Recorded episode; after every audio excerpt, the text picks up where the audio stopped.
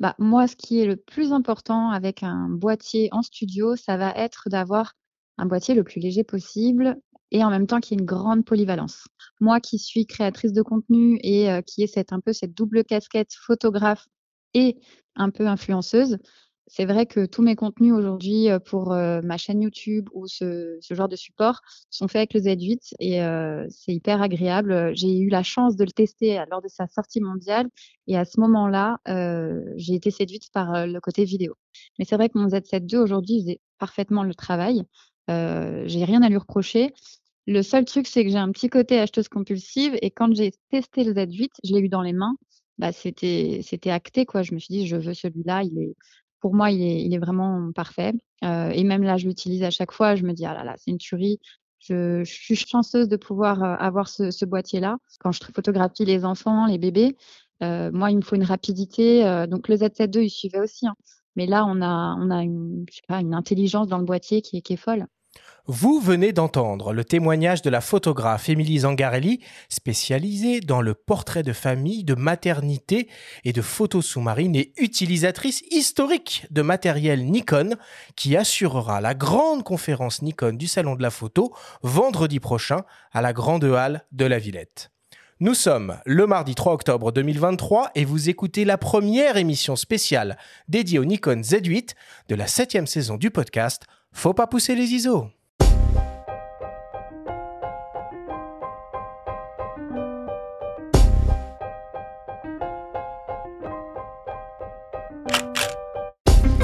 Bienvenue sur Faut pas pousser les ISO, le podcast hebdo pour tous les passionnés de photos et de vidéos. Je suis Arthur Azoulay et j'anime cette émission avec mon ami le journaliste Benjamin Favier. Aujourd'hui, c'est la première émission spéciale de la saison et on va s'intéresser au dernier hybride professionnel de Nikon, le supposé digne successeur du légendaire D850, le petit frère du Z9, j'ai nommé le Nikon Z8. Pour en parler, nous recevons une nouvelle fois dans notre studio Roland Serbiel de Nikon France, qui est venu accompagné de la réalisatrice Aurélie Gonin et du photographe et vidéaste Olivier Wang.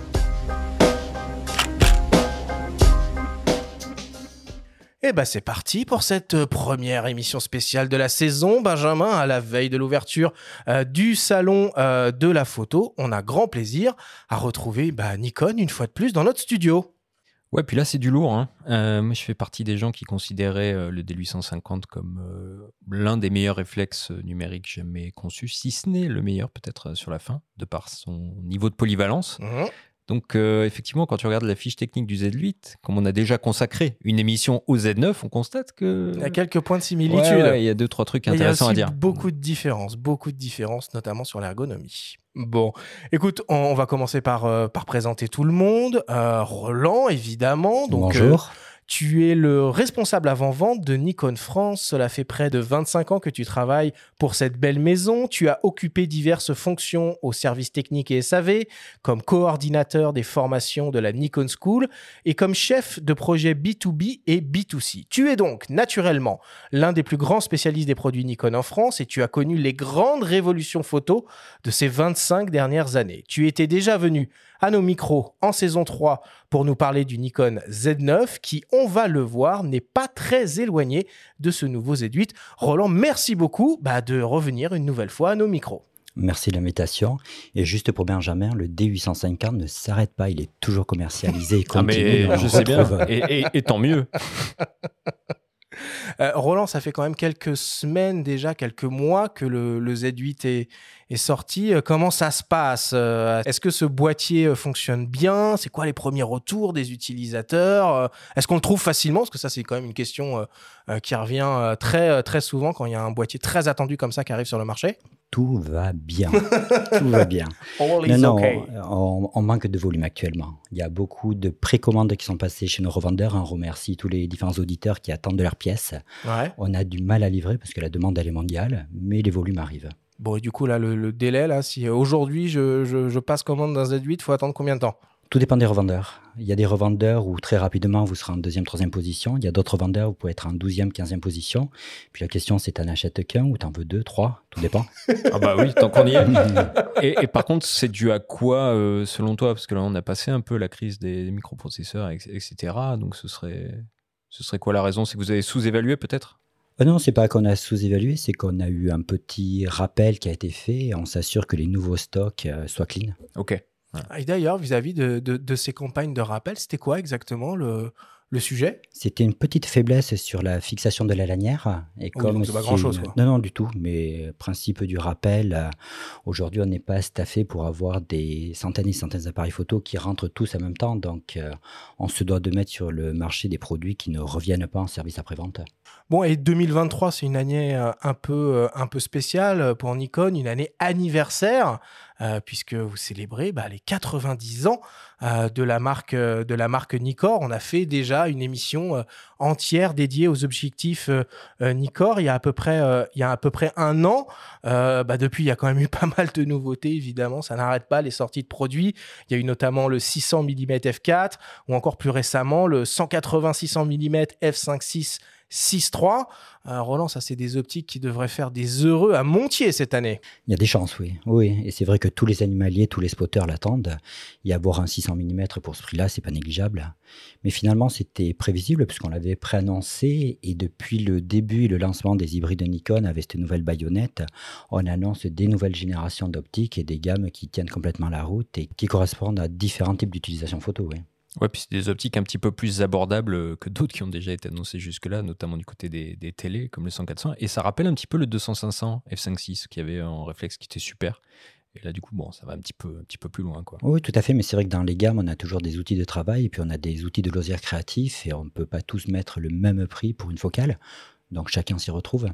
Bon, et enfin, c'est presque une tradition euh, désormais euh, dans les émissions spéciales Nikon. T'es pas venu euh, les mains de vide une fois de plus et on a une surprise euh, pour nos auditeurs. Nous allons vous offrir la possibilité euh, de remporter une journée de formation photo ou vidéo euh, à la Nikon School. Restez bien attentifs. Euh, on vous explique tout, comment ça marche à la fin de cette émission. Pour t'accompagner, Roland, nous avons le grand plaisir également de recevoir deux créateurs de premier ordre. On retrouve d'abord avec grand plaisir la réalisatrice Aurélie Gonin. Donc toi, tu es ambassadrice euh, Europe euh, Nikon et une euh, grande spécialiste des films de sport d'hiver que tu proposes via ta société de production qui s'appelle Alpine Media House. Aurélie, on a l'habitude de t'entendre dans, dans Faut pas pousser les ISO, mais là, on est content de t'avoir avec nous pour une émission entière. Oui, et je suis ravie d'être avec vous, ça fait bien plaisir. Et surtout pour présenter cette caméra, puisque moi je Oui, m'en sers surtout toi, tu parles de euh, en caméra, image animée, voilà. Attends, je bascule en mode vidéo sur l'appareil. Voilà, ok. Ouais. Voilà. Donc, je suis ravie ouais, de parler de cette caméra ou ce boîtier ou cet appareil photo, euh, puisqu'il fait tout et qui, pour moi, correspond vraiment à, ce, ce que j'attends d'un appareil de prise de vue euh, aujourd'hui. Et enfin, pour, euh, pour t'accompagner, on fait aussi la connaissance du créateur de contenu Olivier Wong. Donc toi, tu es un, un photographe et vidéaste euh, autodidacte euh, spécialisé dans le lifestyle et les réseaux sociaux. Euh, on te connaît en ligne sous le pseudo Wongi avec une communauté sacrément impressionnante puisque tu as près de 1 million de personnes qui te suivent sur Instagram et 4,5 millions de personnes qui te suivent sur TikTok. Des chiffres qui donnent le tournis, Olivier. Merci d'être avec nous. Bah, merci de m'avoir aujourd'hui. C'est un grand plaisir euh, de participer à cette émission. Bon, allez, les présentations sont faites et on attaque notre émission dédiée au tout nouveau Nikon Z8. Alors, pour euh, commencer, bah, on aime bien essayer de comprendre avec Benjamin euh, le positionnement du produit. Et on va pas déroger à la règle aujourd'hui. Euh, le Z8, certains le voient comme le direct successeur du réflexe Nikon D850, d'autres le voient comme le petit frère du Z9 ou même une version presque plus aboutie du Z9. D'autres le voient encore comme la pièce manquante dans la gamme FX des hybrides Nikon. Et enfin, certains le voient comme une altive extrêmement sérieuse qu'il faut euh, surveiller de près. Roland, le Z8 dans l'histoire de Nikon et dans l'histoire des hybrides Z, c'est quoi exactement? Mais c'est avant tout un produit très polyvalent, puisque le métier de photographe ou de vidéaste est en pleine évolution. On est amené à, pour répondre à des clients ou tout simplement dans un souci de loisir créatif, à avoir de nombreuses et différentes pratiques photographiques. Il faut un produit qui corresponde à toutes ces pratiques. Donc aujourd'hui, le Z8, ben, c'est un produit qui est fait pour les photographes de mariage, pour les reporters de presse, pour les animaliers, pour les personnes qui font du studio, pour tous les passionnés qui couvrent leurs vacances ou tous ceux qui souhaitent un bel outil. Et puis à la fois, on l'a vu avec Aurélie, puis avec Olivier, pour tous ceux qui couvrent des productions vidéo ou qui alimentent les réseaux sociaux. Et on parle beaucoup euh, du D850 quand on parle du Z8. En quoi est-ce que la philosophie du Z8 fait écho à celle du D850 Alors on en parle surtout dans les secteurs initiés, parce qu'on a toujours besoin d'être rassuré et de comparer un nouveau produit à ce que l'on connaissait déjà. Et c'est vrai que c'est facile, comme ça on a le raccourci et on lui colle une casquette. Donc oui, ça peut rassurer, ça va rassurer notamment tous les photographes de studio, parce que le D850 est parfaitement intégré. Donc ils vont se retrouver avec un appareil photo connecté qui fait un 45 millions de pixels, et finalement ils sont dans leurs habitudes. Ce qui n'était pas le cas du Z7 II peut-être, ou qui n'allait pas à ce niveau-là. C'était peut-être l'autofocus était un petit peu moins abouti, et puis surtout le boîtier était moins polyvalent. Mais c'est pour ça que oui, il y en a certains, on va leur dire c'est comme le 850 et on a ce raccourci-là qui rassure. Mais j'aurais tendance à dire non, c'est pas du tout comme un 850 parce que côté vidéo, ça n'a rien à voir. Côté image sportive, ben, c'est carrément plus rapide. On récupère de la pré-capture. On a des tas de nouvelles fonctions qui font que c'est un appareil photo à part entière qui correspond aux besoins de production d'aujourd'hui, alors que le D850 correspondait aux besoins de production photo de sa sortie il y a 5-6 ans. Et quand on regarde un peu, sans rentrer dans les détails évidemment, parce qu'on va en reparler euh, au cours de l'émission, mais quand on regarde la fiche technique de ce Nikon Z8, évidemment, euh, on ne peut euh, faire que des similitudes avec celle du, du, Z9, hein, c'est en quelque sorte le, petit frère du Z9. ce Z8, Roland, on peut le voir comme une alternative au Z9 ou finalement comme un boîtier secondaire? Les deux. Les deux? Les deux, tout à fait. Tout dépend des, applications photo, mais on peut très bien couvrir un reportage type mariage ou cérémonie avec le Z9 et un 70-200 d'un côté, puis le Z8 et le 24-70 de l'autre. On a deux outils de capture. La clé là-dessus, c'est que c'est le même capteur et c'est le même processeur, ce qui veut donc dire que c'est la même chromie, ce qui veut dire que dans un flux de production, les images de l'un ou de l'autre vont être traitées à même temps et sans être différenciées. Mmh. Donc on est réellement sur un produit de flux. Chacun va ensuite adapter l'appareil photo à sa façon de photographier, parce qu'on avoir un tel objectif et besoin d'un boîtier monobloc pour une meilleure prise en main. Puis d'un autre côté, on peut avoir besoin de décadrer, de travailler en bout de bras et de rechercher un appareil photo un petit peu plus léger parce qu'on l'a au bout du bras et pas dans la visée. C'est la magie de, la visée à, l'écran. Ouais, on retrouve finalement la logique du D3 et du D700 à l'époque. C'était un, petit peu la même chose finalement. Exactement, tout à fait. Euh, toi, Aurélie, euh, bon, tu connais très bien le Z9 hein, parce que ça fait euh, pas mal de temps euh, que tu l'utilises comme caméra, évidemment, je précise. Euh, désormais, là, avec euh, l'arrivée du, du, nouveau Z8, bon, très similaire, tu continues à travailler avec le Z9 ou finalement le Z8 l'a complètement remplacé? Donc j'ai la chance d'utiliser le Z9 depuis sa sortie, donc ça fait, ça fait deux ans à peu près. Euh, je l'ai pas mal malmené, j'ai été dans des tempêtes de neige, dans des grands froids, et il a extrêmement bien résisté, j'ai envie de dire euh, mieux que, que les humains. Donc euh, j'ai aucune inquiétude pour ça, sur sa robustesse. la batterie est absolument exceptionnelle. Au mois de mai, j'étais en camp en Groenland pour lequel j'avais pas d'électricité, il faisait froid pendant des jours. J'avais deux Z9 avec quatre batteries. j'ai même pas utilisé toutes les batteries, en fait, c'est donc ça, c'est une, énorme chance, un énorme atout du, Z9. Je me suis amusée un peu cet été avec l'auto-capture qui, euh, pour mon utilisation à moi, est pas forcément la plus pertinente. Ça concernera plus, j'imagine, ceux qui font de l'animalier. Mais ça, reste un des atouts qui, pour l'instant, est que sur le Z9 et qui est assez bluffant en, matière d'intelligence mhm. artificielle. Tu peux peut-être rappeler ce que c'est l'auto-capture rapidement pour ceux qui ne sauraient pas? Bah, L'auto-capture, en fait, c'est que notre, euh, notre, on place notre caméra. Euh, moi, je l'ai testé sur le passage de biche. Et puis, elle est capable, à partir du moment où il y a quelque chose qui ressemble à une biche et qui rentre dans l'image, de déclencher l'enregistrement uniquement à ce moment-là. c'est un piège photo, en fait. Mais c'est un piège photo. Parce que c'était pas comme ça dès le départ, si euh, je me trompe pas, ça a été l'objet d'une mise à jour, non? Suite à une mise à jour une mise à jour qui date du printemps. Ah c'est tout récent, voilà. Et, et si ce n'est à part ça, euh, bon après j'ai des collègues qui, euh, qui sont des, gens qui aiment les caméras plus volumineuses, donc eux ils vont plutôt rester sur un Z9. Après moi, même si je l'aime beaucoup, il y a des, comme, euh, comme tu l'as dit, je travaille beaucoup en montagne, donc ça implique d'aller en montagne, donc de marcher pendant des heures, de, de gravir des parois, etc. Et il y a quelques fois où le Z9 est un peu trop volumineux pour ce que je fais. Parce que j'aime bien garder mon, boîtier sur la bretelle du sac à dos.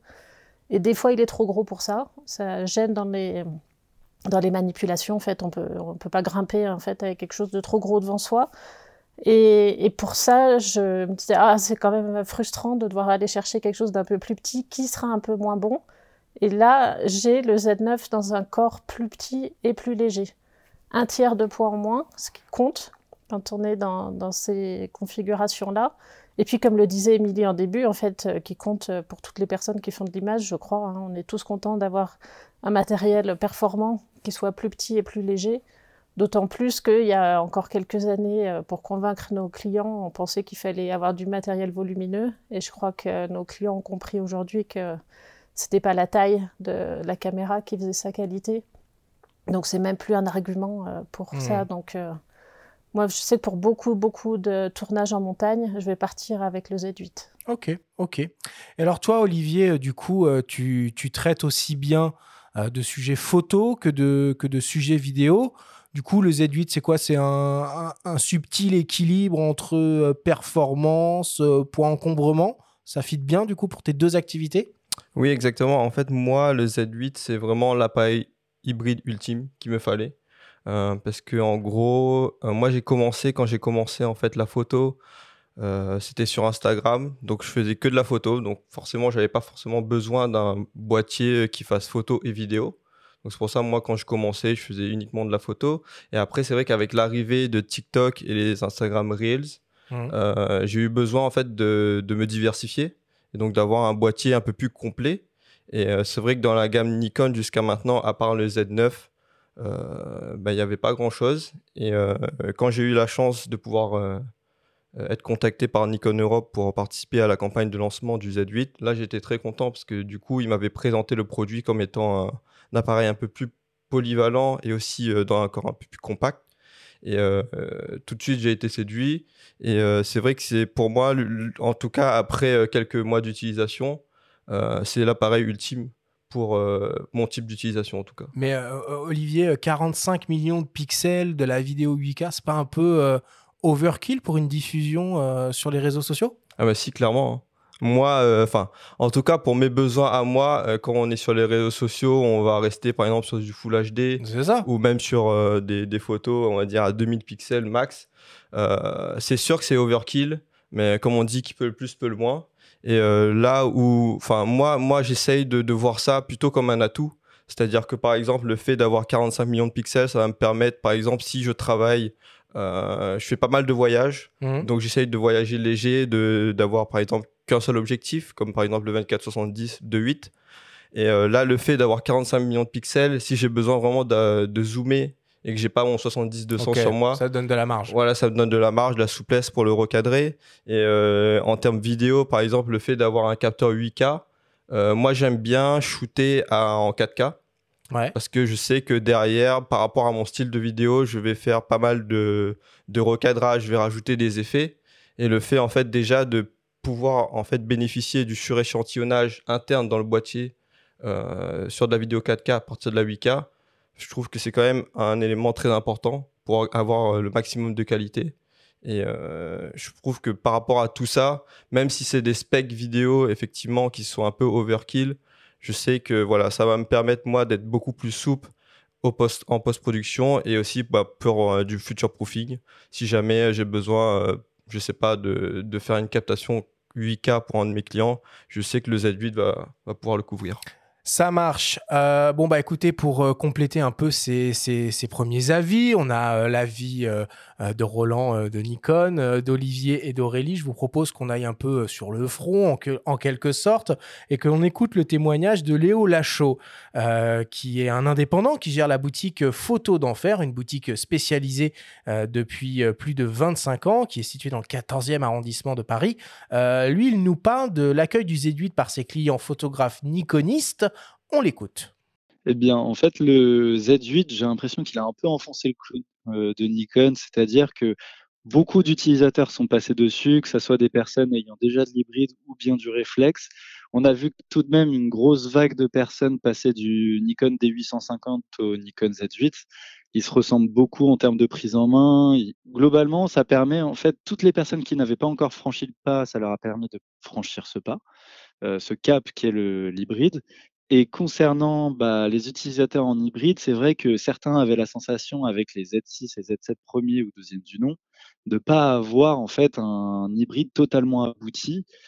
Et les premiers résultats finalement, c'est que ce Z8, il est, tout ce qu'ils attendaient en fait. Les profils sont assez larges, donc on, on a tout d'abord une clientèle de photographes pros qui voient réellement l'intérêt dans leur domaine de la technologie du Nikon Z8, que ça soit notamment sa rapidité ou même sa rafale pour les photographes animaliers.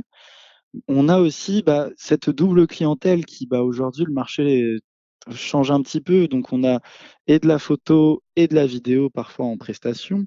Bah, la plupart des clients arrivent à switcher très facilement de l'un à l'autre. Et le Nikon Z8 les aide vraiment pour ça, parce que la plupart des personnes et des utilisateurs venant du monde de la photo se trouvent quand même un peu découragés et ont un peu peur de s'investir dans le monde de la vidéo.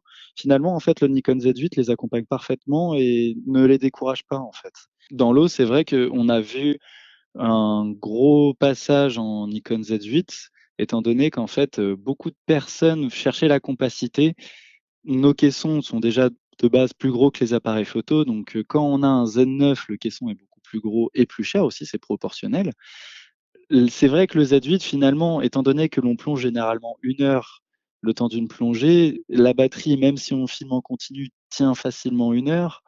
Son intérêt principal, c'est que malgré ces millions de pixels, il reste très rapide et il a une très bonne montée en ISO, ce qui fait que la plupart des utilisateurs sous-marins sont super contents. Et on va dire qu'une grosse clientèle était équipée, alors pas en D850, mais en Nikon D810 en sous-marin, D800 et D810. Et en tout cas, le Z8 les a très clairement séduits. On a vu un passage massif de cette clientèle-là sur, euh, sur le Nikon Z8. Bon, bah, on voit finalement que euh, le Z8, il, répond à, pas mal de besoins. On va parler quand même un peu euh, budget maintenant. le boîtier, il est proposé nu au prix de 4599 euros. Euh, alors, euh, euh, certes, c'est moins cher qu'un Z9, mais bon, ça reste quand même un budget plus que conséquent pour une grande majorité de photographes, de vidéastes passionnés et même professionnels. du coup, vous l'adressez à qui et comment ce nouveau Nikon Z8 ce que j'aimerais dire par rapport à ça, j'ai entendu beaucoup de commentaires comme quoi le Z9 était trop cher. Maintenant, on va dire la même chose du Z8. Alors pour ce qui est d'un appareil photo, euh, c'est pas moi qui vais me positionner là-dessus, mais pour ce qui est d'une caméra, c'est vraiment pas cher. Et il faut quand même se rappeler de ce que c'est capable de faire et de ce que ça coûte par rapport à l'ensemble des caméras professionnelles du marché. Donc euh, c'est un excellent rapport qualité-prix pour faire euh, de la vidéo. Marc, à contrario, le Z9 avait été taxé de plutôt d'avoir un prix raisonnable en fait à sa sortie par rapport à d'autres boîtiers pro, hein, euh, puisqu'il est euh, sorti aux alentours des 6000 euros. Et même, même le D6 était plus cher, je crois, à l'époque, il dépassait les 7000 euros. oui, il était 1000 euros de plus. oui, il était 1000 euros de plus. Ça avait surpris. Et là, finalement, de voir un, un, Z8 à ce prix-là, c'est vrai que tout est relatif, mais on a envie de se dire, finalement, vu les specs, euh, peut-être que c'est pas si cher, au vu du marché actuel et, mmh. de l'inflation générale, en fait. Donc c'est vrai qu'en resituant dans le contexte, finalement, c'est une somme, certes, mais quand on regarde tout ce qu'il fait, euh, et toutes les mises à jour de firmware aussi, qui sont maintenant euh, devenues la norme sur les hybrides. Et le Z9, on a vu qu'il y avait des mises à jour très, très sérieuses. Bah, finalement, euh, c'est peut-être pas si cher que ça. Aujourd'hui, quand on achète une caméra, du fait de la mise à jour des firmware et aussi du fait qu'il n'y ait plus de mécanique, en fait, notre caméra, elle, elle vieillira plus. Au contraire, elle va progresser. Et on sait que la vidéo, Olivier, elle sait encore mieux que moi, puisque sur les réseaux sociaux, ça évolue continuellement et même pour, j'ai envie de dire, pour tout type de production. Et d'acheter aujourd'hui une caméra qui va nous suivre sur plusieurs années, c'est vraiment rassurant parce qu'il y a encore quelques années, on achetait une caméra, on disait Ah oui, alors elle, elle me fait très envie, mais je sais qu'il y a celle-là qui va sortir dans quelques mois, qui sans doute va mettre la mienne dans mon placard. Et ça, c'est quelque chose qui n'existe plus. Et c'est vraiment appréciable. Et du coup, euh, je pense que quand on investit dans du matériel aujourd'hui, on est un peu moins inquiet, un peu moins réticent qu'on l'était il y a quelques années. Euh, moi, je veux parler dans mon cas, en tout cas pour les réseaux sociaux. Je sais que, bah, comme on a dit euh, précédemment, on avait, des specs overkill. Mais je sais que là, déjà, moi, euh, pour mes besoins réseaux sociaux, on est sur du Full HD. Moi, je filme volontairement en 4K pour pouvoir me donner beaucoup plus de souplesse à la post-production. Mais je sais que si dans quelques années, je ne sais pas par quelle, par quelle raison, pour quelle raison on va avoir besoin de tous faire des montages en 4K, je sais que maintenant j'ai de la 8K, qui plus est en 60 fps, et je sais que pour plusieurs années, là, je vais pouvoir utiliser le Z8. Et comme on disait un peu plus tôt, effectivement, à 4599 euros, c'est cher mais quand on regarde l'ensemble de l'ensemble des on va dire l'ensemble des autres caméras qui existent actuellement hybrides, euh, le, rapport qualité-prix est imbattable. Pour mon cas personnel, je cherchais une caméra qui puisse faire de la 4K 120 fps sans crop. Et actuellement sur le marché, à part les flagships euh, que sont le Z9 ou chez les autres concurrents, euh, bah, il n'y en existe pas. Juste pour finir, et l'autre partie qui est, également importante, et j'y reviens, c'est cette notion de boîtier qui évolue. Et c'est toute la magie de l'hybride qu'on n'avait pas élevé les réflexes, c'est cette capacité d'avoir des nouvelles fonctions qui se rajoutent. Donc aujourd'hui, quand on achète un produit comme celui-là, on sait qu'on va le garder beaucoup plus longtemps et qu'il n'y aura pas la version 2 ou 3 qui va arriver de suite. J'ai connu les appareils photo, tu t'es cité tout à l'heure le D1, mais il faut pas oublier qu'on a eu le D1X, le D1H, le D1HS qui correspondent à des nouveaux boîtiers, alors qu'aujourd'hui, on a les nouvelles fonctions de par une mise à jour. Donc, dans une logique de flux professionnel, c'est un investissement qui est tout à fait correct. Et puis, en matière de loisirs créatifs, beaucoup de nos clients se font plaisir et ont des achats à long terme, puisqu'en général, une optique, on la garde plutôt 8-10 ans, et puis un boîtier, on le renouvelle tous les 2-3 générations. Bon, alors on va rentrer un peu plus dans les, euh, dans les caractéristiques, dans les spécificités de cet appareil. on va naturellement commencer par parler de qualité d'image, au sens large euh, évidemment, et aussi bien d'un point de vue photo que euh, vidéo. Roland, pour commencer, est-ce que tu peux nous parler du capteur euh, qui équipe le Nikon Z8 C'est le même couple que sur le Z9, c'est bien ça? Exactement. Mais capteur fonctionne également avec processeur. C'est un couple qui fonctionne ensemble avec ce capteur que l'on appelle stack, que l'on appelle empilé, qui a différentes technologies de transistors pour traiter et évacuer rapidement de la donnée, donc faire en sorte que tous les photosites qui arrivent soient convertis en signaux électriques. Et puis la capacité de ce processeur de récupérer l'ensemble de ces données pour les transformer en image. Et la force de ce couple, c'est cette capacité à traiter des gros volumes de données que l'on peut avoir lorsque l'on travaille euh, sur des rafales à 30 images secondes en RAW 12 bits ou 14 bits, ou que l'on peut avoir sur euh, des flux vidéo en 8K 60 images ou en 4K 120 images. Mais ça, ça suppose aussi d'avoir des cartes euh, très rapides. Bien sûr. Sur le Z9, il y a deux ports pour CF Express. Là, il n'y en a qu'un. Bah, avec il y a un Express et un SD, ouais. Voilà, mais du coup, euh, il faut, faut, investir dans des cartes, euh, dans des cartes quand même euh, véloces, quoi. Alors, si on est dans des logiques de capture où en peu de temps on fait énormément d'images, donc les copains qui font du reportage de presse, en général, ils ont des belles cartes. Ceux qui font de l'animalier où l'action est très furtive, mais ils appuient à fond sur le déclencheur, oui, ils font l'effort d'avoir une belle carte pour enregistrer rapidement les données. Après, quelqu'un qui ferait du mariage ou une activité plus tranquille, il reste compatible avec toutes les cartes euh, XQD que l'on avait précédemment et qui fonctionnent très bien. Et c'est un capteur aussi qui fonctionne euh, sans obturateur mécanique, c'est bien ça? Oui, c'est la force du système et on va l'associer au dual stream. C'est directement les photosites qui obturent, donc ça c'est du mécanique interne et je fais entièrement confiance à nos ingénieurs pour euh, réussir la donnée. Moi ce que j'apprécie là-dessus, c'est que surtout on n'a pas de blackout. Donc chaque fois que l'on vise, on voit l'action qui se passe. Donc c'est les seuls appareils où on sait si on a ou non l'image, si la personne a les yeux ouverts ou fermés parce qu'on voit l'action. Et ça, c'est une technologie, donc grâce au dual stream, hein, c'est tout simplement euh, les données en sortie de capteur euh, qui vont euh, d'un côté vers vers le processeur et puis d'un autre côté qui remonte vers la visée. Mais dans la pratique, ce que j'apprécie, c'est voir toute l'évolution qu'il y a eu dans la photographie sportive et sur la facilité notamment de faire des filets. Et là, tous les copains également qui sont dans l'univers des, spotters et qui font de la photographie aéronautique, on a beaucoup plus de facilité en basse vitesse à suivre justement un sujet parce qu'on n'a pas cette obturation et on n'a pas ce blackout. Donc on n'est pas noir quelques fractions de seconde dans la visée, donc on suit parfaitement notre sujet.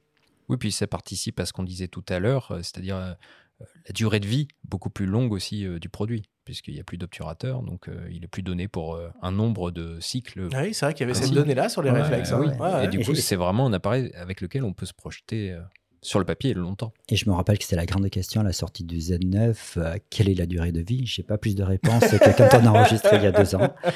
Il doit y avoir des boîtiers qui ont déjà plusieurs millions de, euh, déclenchements au compteur hein, depuis, euh, depuis Oui, parce que les gens ils se font plaisir. Et aujourd'hui, on est dans des logiques de faire de la rafale pour avoir la bonne expression. On fait un groupe en rafale parce qu'on veut que tout le monde ait les yeux ouverts. Donc finalement, la quantité d'images fait qu'on va choisir la meilleure pour avoir un minimum de post-production derrière. Alors, si on parle aussi un peu de, sensibilité, parce que c'est important, euh, d'extension naturellement, mais il a aussi, surtout, peut-être même avant tout, euh, le double euh, ISO natif. Olivier, le double ISO natif en vidéo, c'est particulièrement important. Tu peux nous expliquer un peu pourquoi? Alors, il faut juste rappeler que le double ISO natif, en fait, euh, qui est euh, disponible sur le Z8, il est disponible euh, lorsqu'on shoot au format N-Log.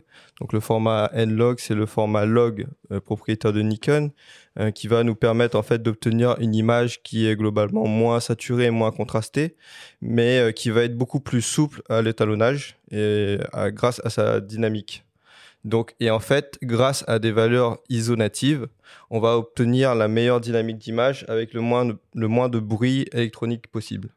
Et donc ça, c'est très intéressant euh, en vidéo parce que généralement en vidéo, on cherche à avoir l'image euh, la plus propre possible. Mm-hmm. Et euh, sur le Z8, on a la chance d'avoir un double ISO natif qui est ISO 800 et ISO 4000. Et euh, en fait, l'idée d'avoir deux ISO, c'est que en fait, l'ISO 800, on va l'utiliser tout au long de la journée lorsqu'on a beaucoup de, lumière.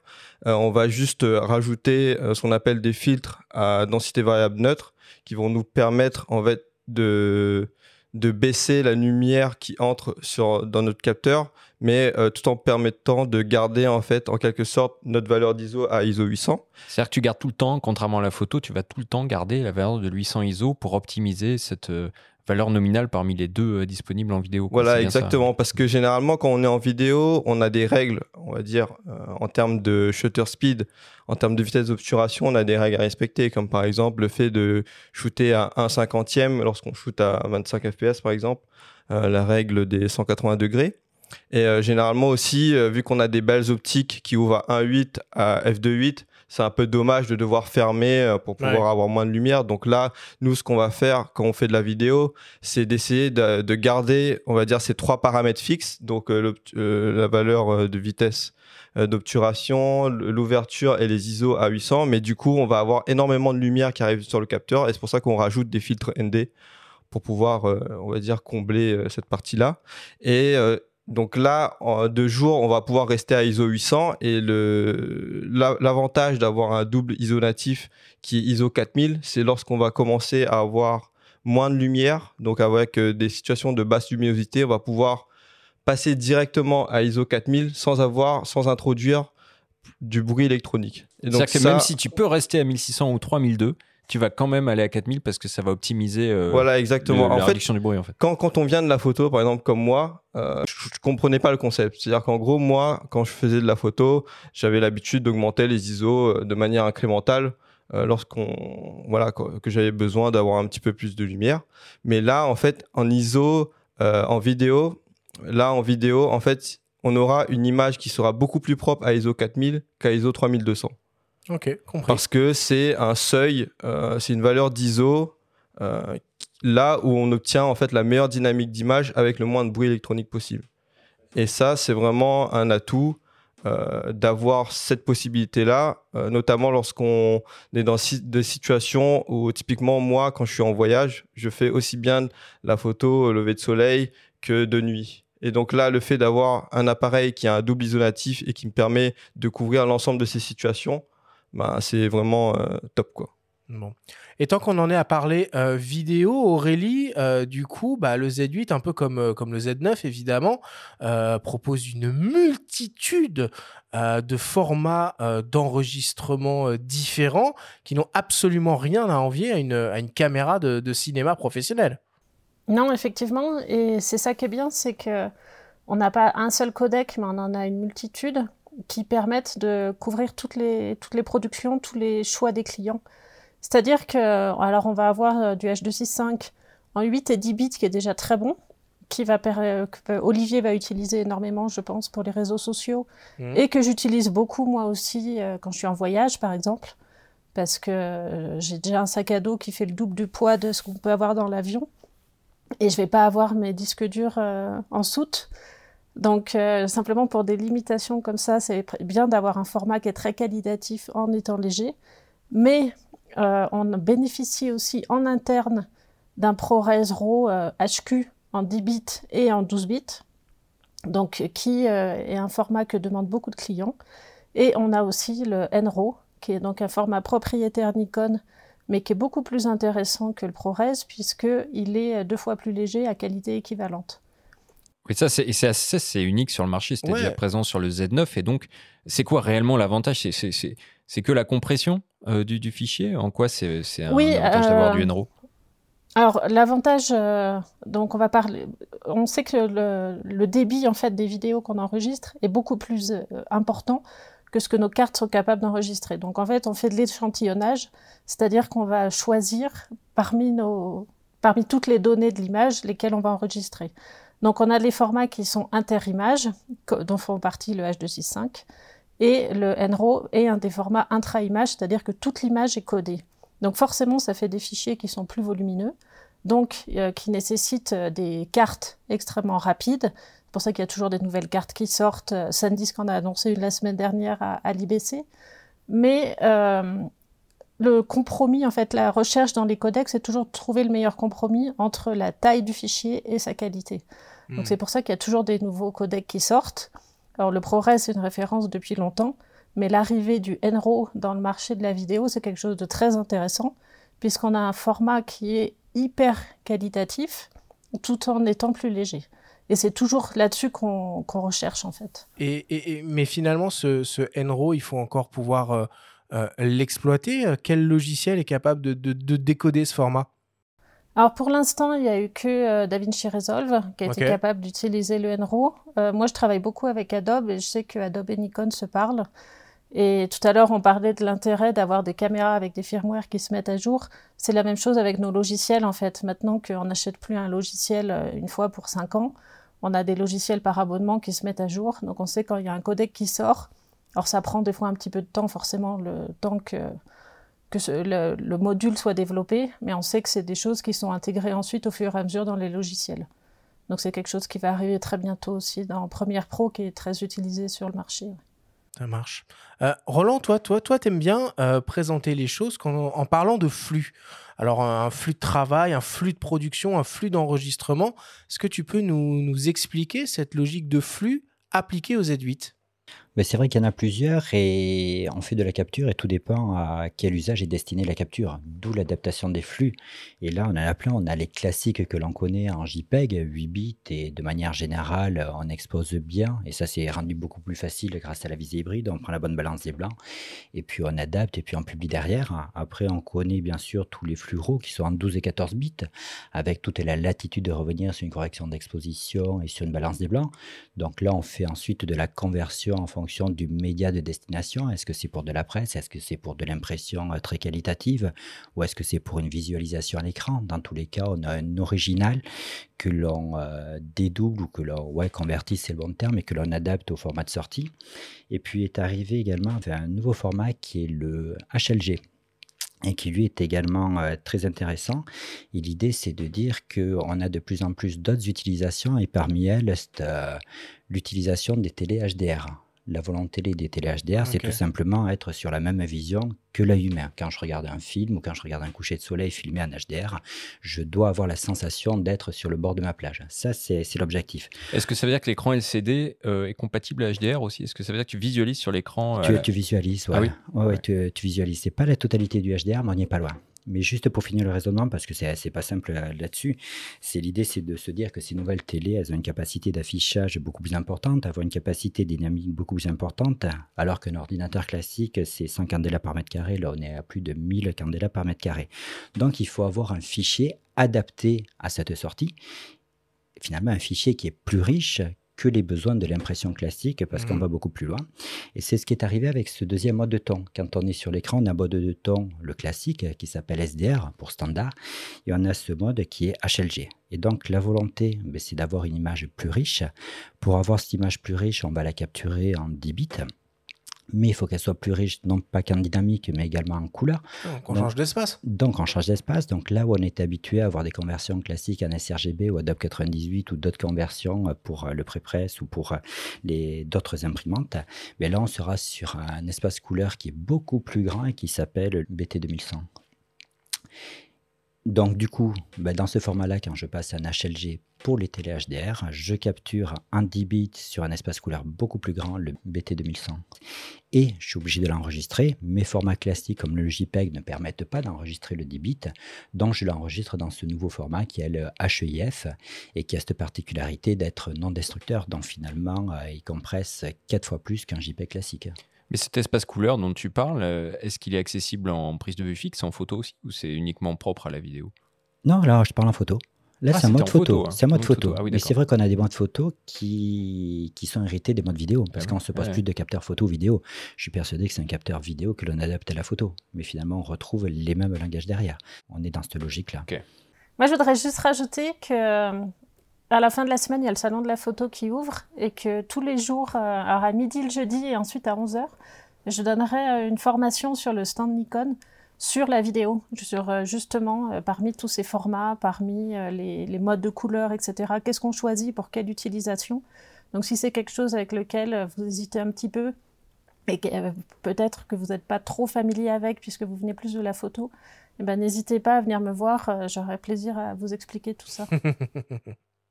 Alors, euh, on va changer de, thématique maintenant et on va parler d'un autre aspect tout aussi important de, cet appareil, à savoir son système euh, autofocus, qui lui aussi euh, est hérité de son grand frère, le, le Z9.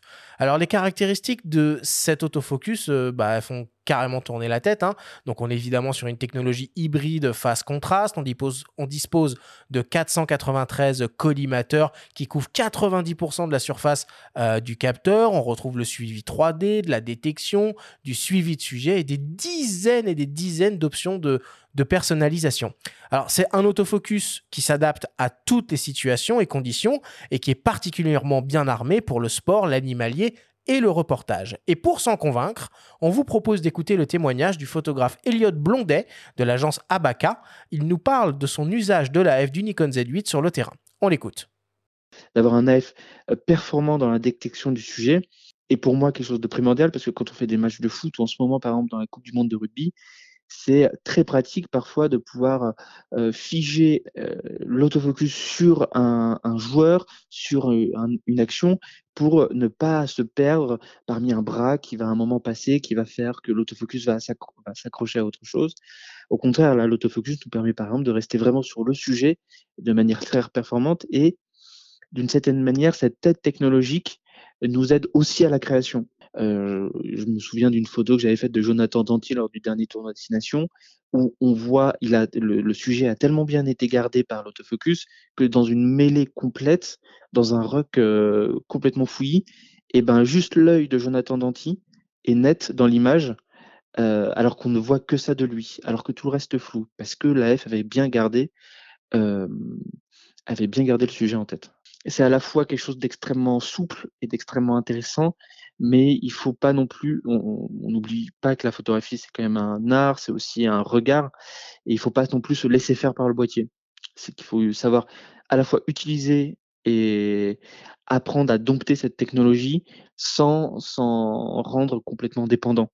Parce que c'est, la technologie peut aussi des fois aller à, je veux dire, à l'encontre de la, du processus créatif, comme il peut l'aider complètement, comme je vous l'ai dit au début. Moi, je trouve que ce que, nous apporte le Z8, donc c'est vraiment cette polyvalence, c'est le fait de nous laisser du choix, nous permet de, du coup, euh, d'apprécier l'autofocus en fonction des différentes situations qu'on a. Donc, ça nous donne un confort de travail.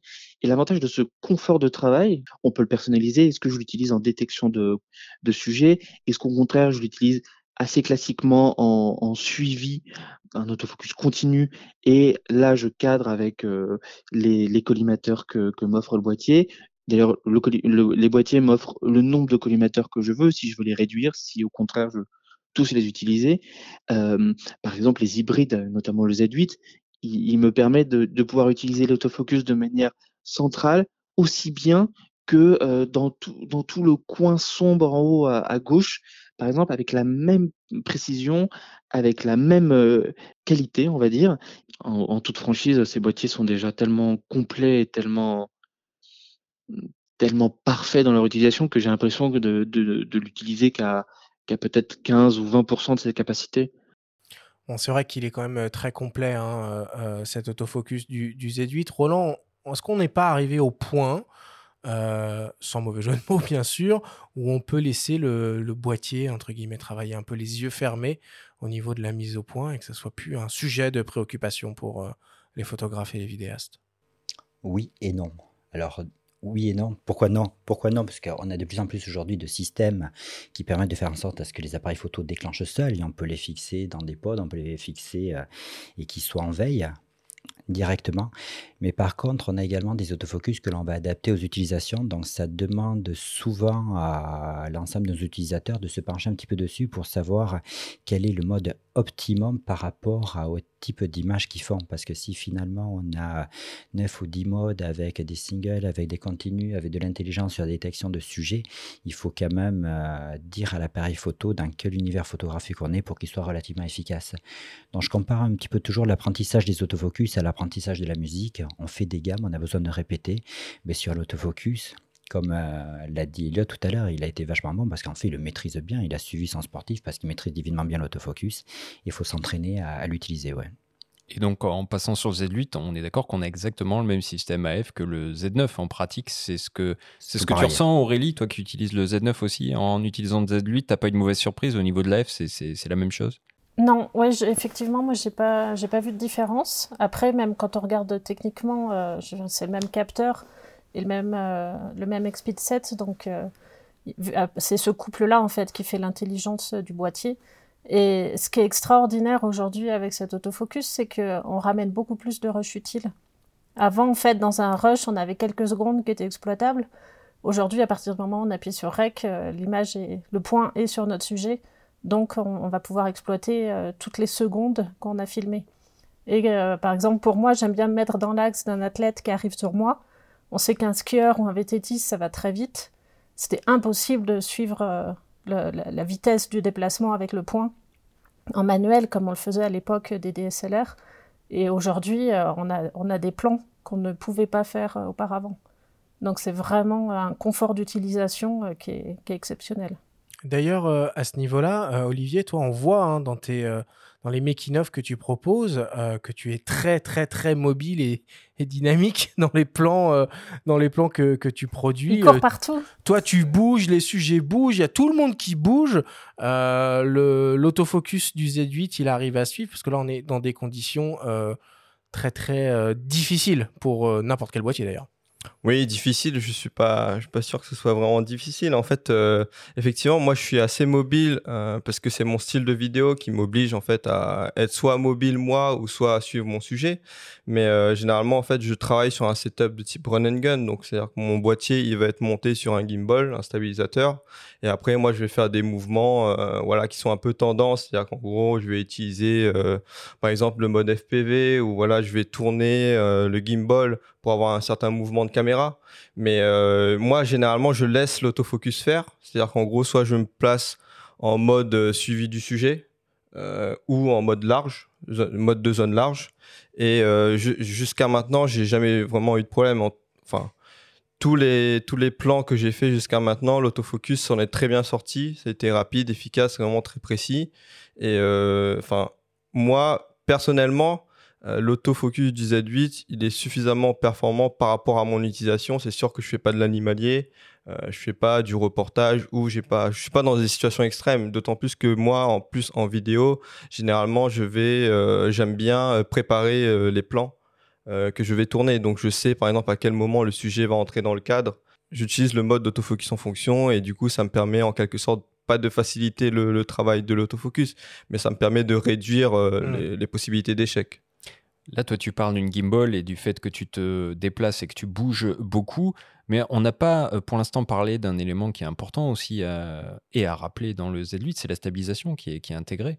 Est-ce que vous, il vous arrive de vous reposer sur la stabilisation du boîtier, qui peut être couplé avec l'optique euh, Comment vous vous en servez? Tout le temps. Moi, je, moi, je suis, comme, euh, comme je le dis depuis le début, moi, je suis beaucoup en montagne. Le moins j'ai d'accessoires, le mieux c'est. Donc tout à l'heure, on parlait des codecs. toutes les capacités d'enregistrement en interne font que je vois pas l'intérêt pour euh, d'avoir un enregistreur externe. Donc déjà, on s'épargne ça comme accessoire. Et, moi, c'est très rare. Euh, alors j'aime bien utiliser un gimbal pour certains plans de lifestyle, mais c'est, je ne l'emmène pas en montagne euh, typiquement. et, la stabilisation est juste exceptionnelle. Et, j'ai envie de dire aussi qu'il y a une certaine mode aujourd'hui. C'est-à-dire que moi j'ai l'impression que les gens qui viennent de la photo euh, ont peur en fait du mouvement. Donc eux, ils vont vouloir des plans ultra stables et ils utilisent tout le temps un gimbal. Mais je vois dans mes collègues, ceux qui font de la vidéo depuis longtemps se sont peut-être un peu lassés de ces plans-là et on revient à, plus de mouvements. C'est-à-dire, même vous regardez des films hollywoodiens qui ont des budgets euh, qui leur permettent d'avoir toute la machinerie qu'ils veulent, et ben, la plupart des plans aujourd'hui bougent un peu. Ouais, l'effet caméra à l'épaule un peu, ouais, c'est vrai. Voilà, mais qui est pas aussi marqué que quand on regardait les films du dogme danois, par exemple. Ouais, ouais, on n'est pas du tout là-dedans. On est dans un très léger euh, mouvement qui rend la caméra assez humaine. Et la stabilisation fait que euh, le, le, le, mouvement humain n'est pas gênant en fait il reste fluide. Ça fait un peu un mix entre euh, le gimbal et, euh, et la, caméra trop, trop à la main qu'on avait il y a une dizaine d'années. Donc je trouve que c'est un compromis qui, fonctionne très bien.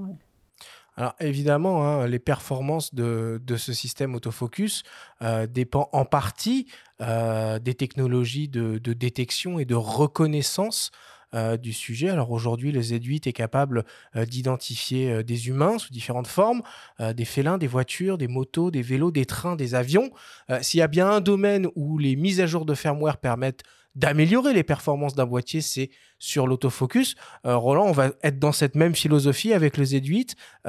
l'autofocus va probablement être mis à jour régulièrement pour améliorer les algorithmes de détection et de reconnaissance de sujets? On va dire que l'autofocus va plus évoluer, je pense que personne ne croirait, donc ça paraît logique que l'on évolue en permanence. Après, souvent, les évolutions sont liées également à la puissance euh, du processeur. Donc là, on va voir encore quelles sont les ressources. Mais ce qui me paraît intéressant, c'est de se dire que, comme tout le monde l'a souligné, l'autofocus, on est quand même au-delà de la, des besoins de la majorité des personnes, mais cette détection de visage qu'on a dans les autofocus, elle peut servir également à autre chose. Et c'est là où je trouve très intéressant de rentrer dans l'intelligence du boîtier, c'est-à-dire on a des nouveaux modes qui s'appellent maquillage, qui s'appellent ton, qui sont peut-être pas bien renommés, mais la synthèse, c'est que cette détection des sujets nous permet de faire de la retouche sélective dès la prise de vue.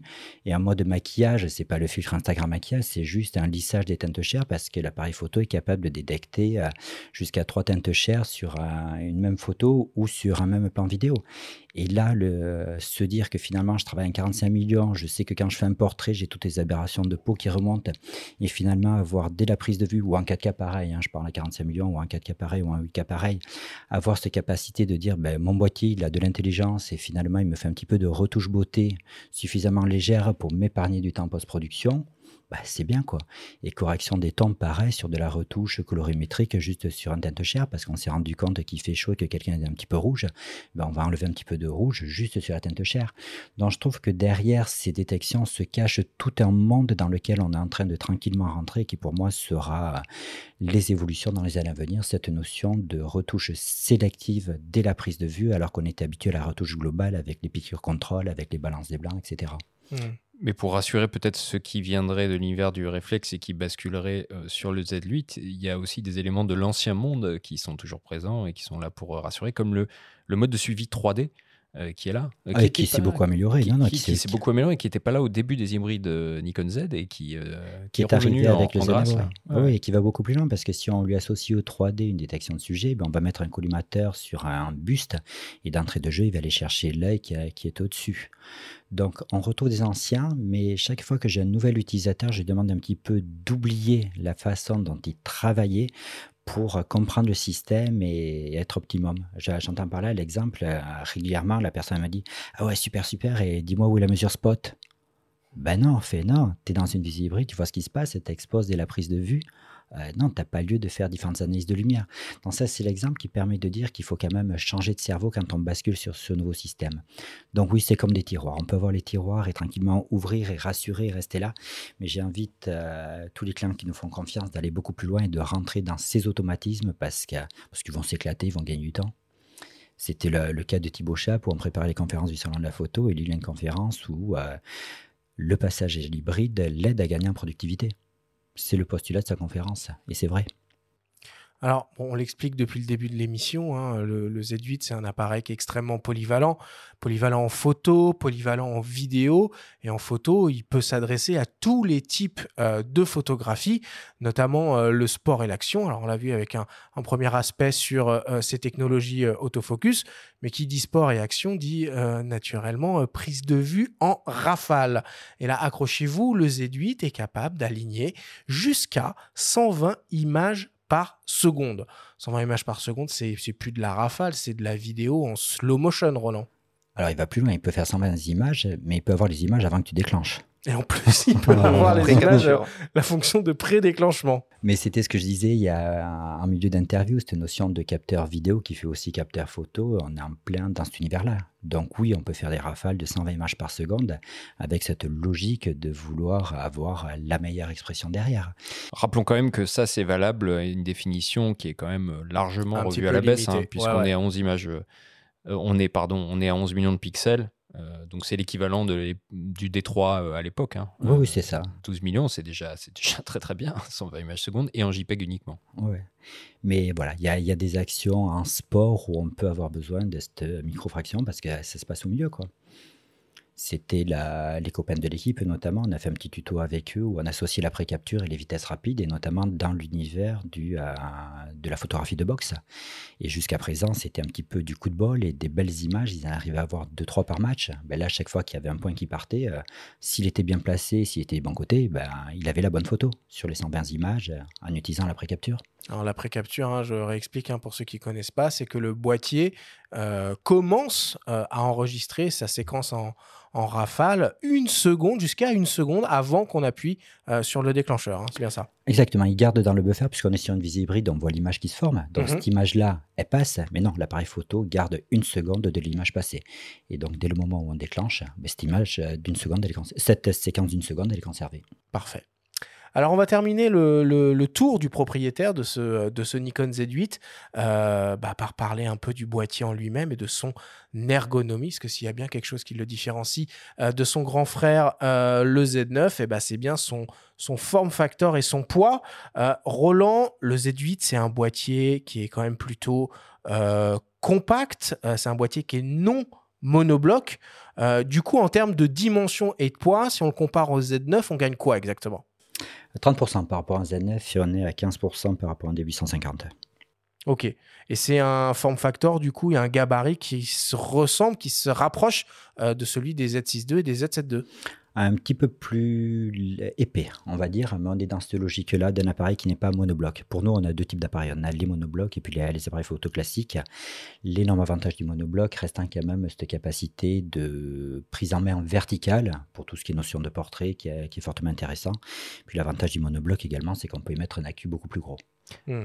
Et là, quand même, sur le Z8, il y a la possibilité d'adjoindre un grip, ce qui n'était pas possible sur les premiers Z6 et Z7. Mais là, cette fois, vous y avez pensé. Il y a un grip. Euh, dès, la sortie, oui, tout à fait, qui est proposé et qui permet de mettre deux accus à l'intérieur, donc de gagner en autonomie euh, directement. Euh, Aurélie, Olivier, j'imagine que le gabarit du Z8, c'est plutôt un avantage dans de nombreuses situations de, de prise de vue en vidéo. Olivier, je pense à toi avec ton gimbal à bras levé. Euh, j'imagine que c'est mieux de le faire avec un Z8 qu'avec un Z9 euh, pour soulager l'épaule et le bras.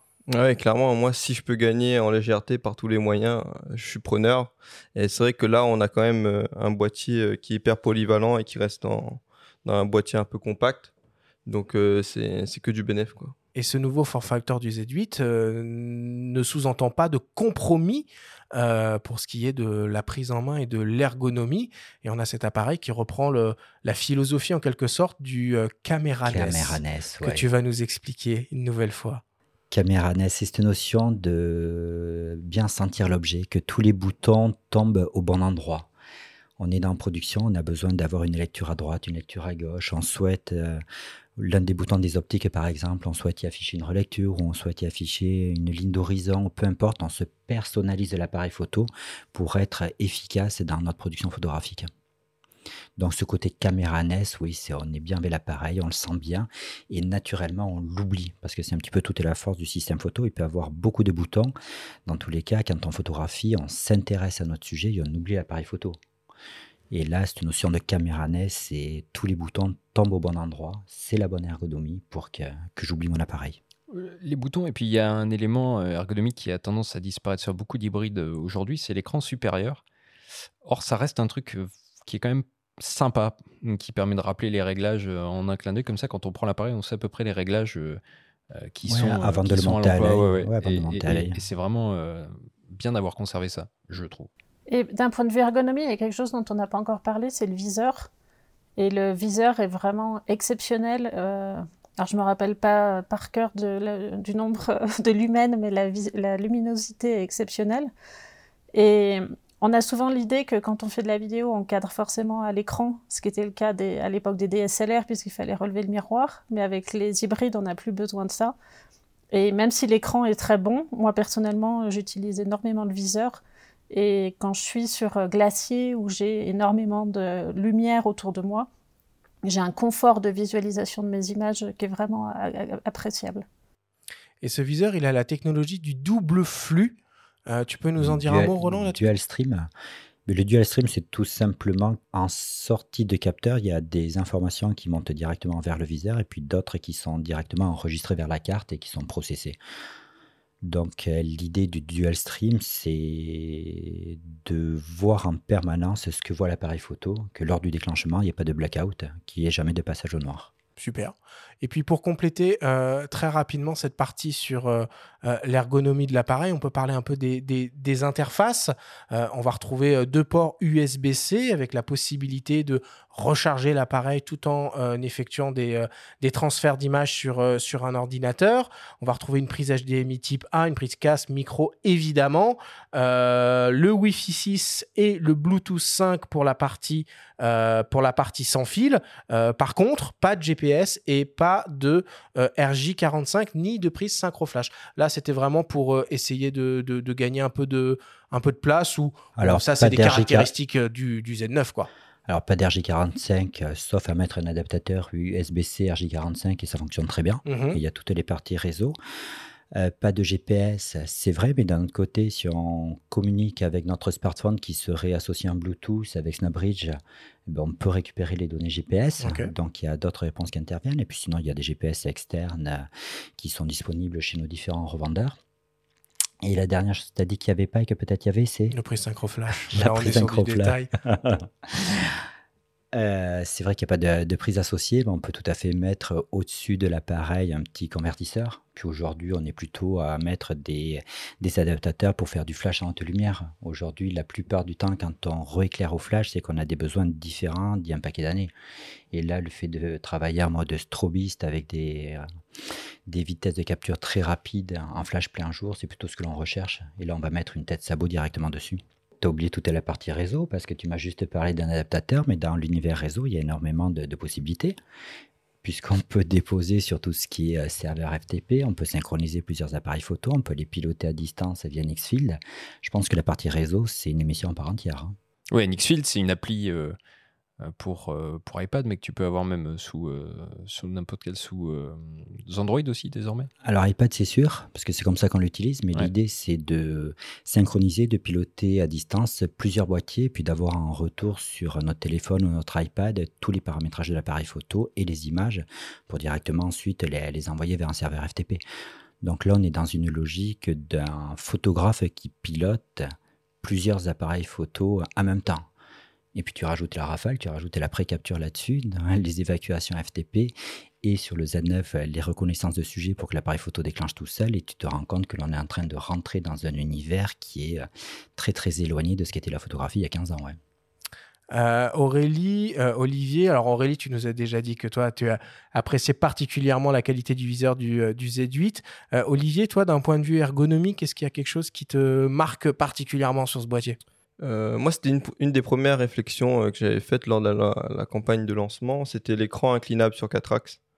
Euh, je trouve qu'il est vraiment très très pratique, notamment pour moi qui fais beaucoup de contenu, enfin essentiellement du contenu sur les réseaux sociaux. Donc je shoot aussi bien les photos et les vidéos en vertical.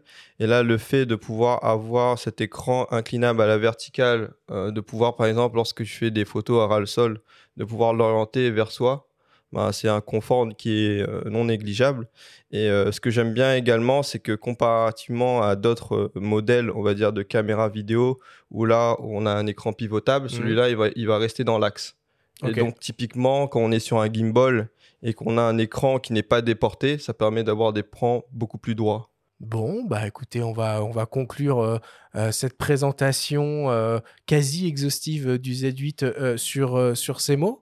Merci Roland, merci Aurélie, merci Olivier bah, d'avoir pris le temps de, de nous expliquer de nous expliquer tout ça. Alors avant qu'on passe au, débrief, on va revenir quelques instants hein, sur le, jeu concours qu'on organise avec Nikon à l'occasion de cette, de cette émission spéciale et qui peut vous permettre de remporter une formation photo ou vidéo d'une journée à la Nikon School avec un code promo d'une valeur de 550 euros euh, qui est valable jusqu'à la fin de l'année.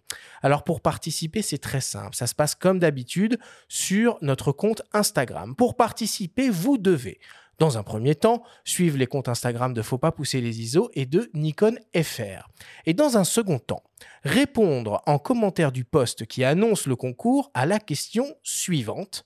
À quel mode de ton est associé le nouvel espace couleur BT 2100 je pense qu'il y a un rapport avec la photographie HDR. On en a parlé il y a quelques minutes. Un tirage au sort sera organisé pour désigner là ou le euh, lauréat qui sera contacté par message privé et recevra son euh, code cadeau Nikon School valable pendant un an. Vous avez jusqu'au 8 octobre prochain pour participer. On vous souhaite bonne chance à tous. Voilà euh, pour cette émission spéciale dédiée aux Z8. On attaque le débrief.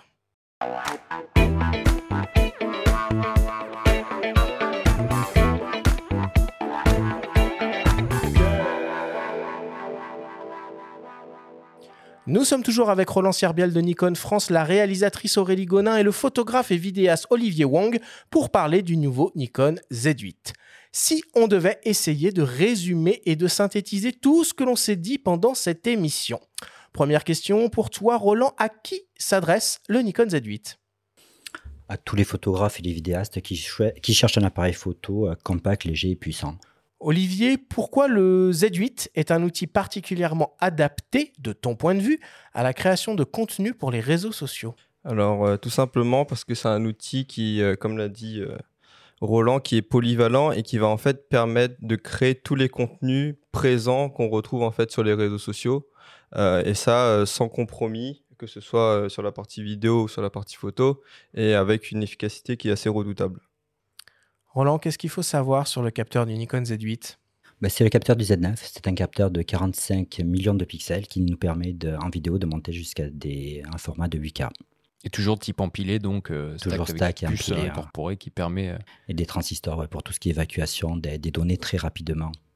Aurélie, quelles sont les trois features vidéo clés selon toi du Nikon Z8 alors, on vient de parler du capteur, c'en est un. Euh, les atouts d'avoir un capteur 8K, c'est qu'on va avoir un suréchantillonnage étendu et un zoom euh, haute résolution quand on tourne en 4K.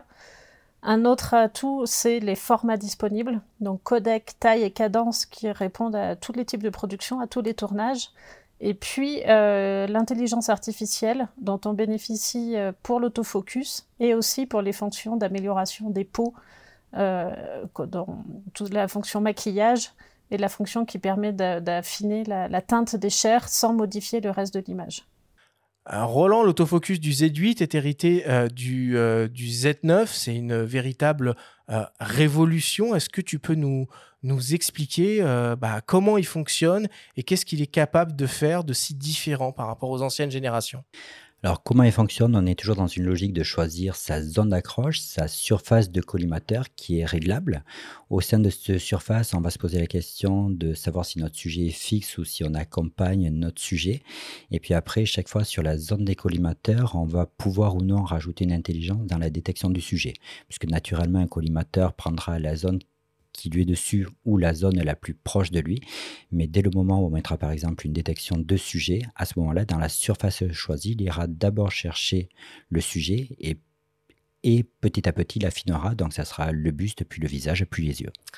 Olivier, euh, le Z8, euh, il est capable de faire des séquences en rafale jusqu'à 120 images euh, par seconde en photo et des ralentis en vidéo jusqu'à 120 images par seconde. Quoi ça sert des cadences d'acquisition comme ça en photo et en vidéo?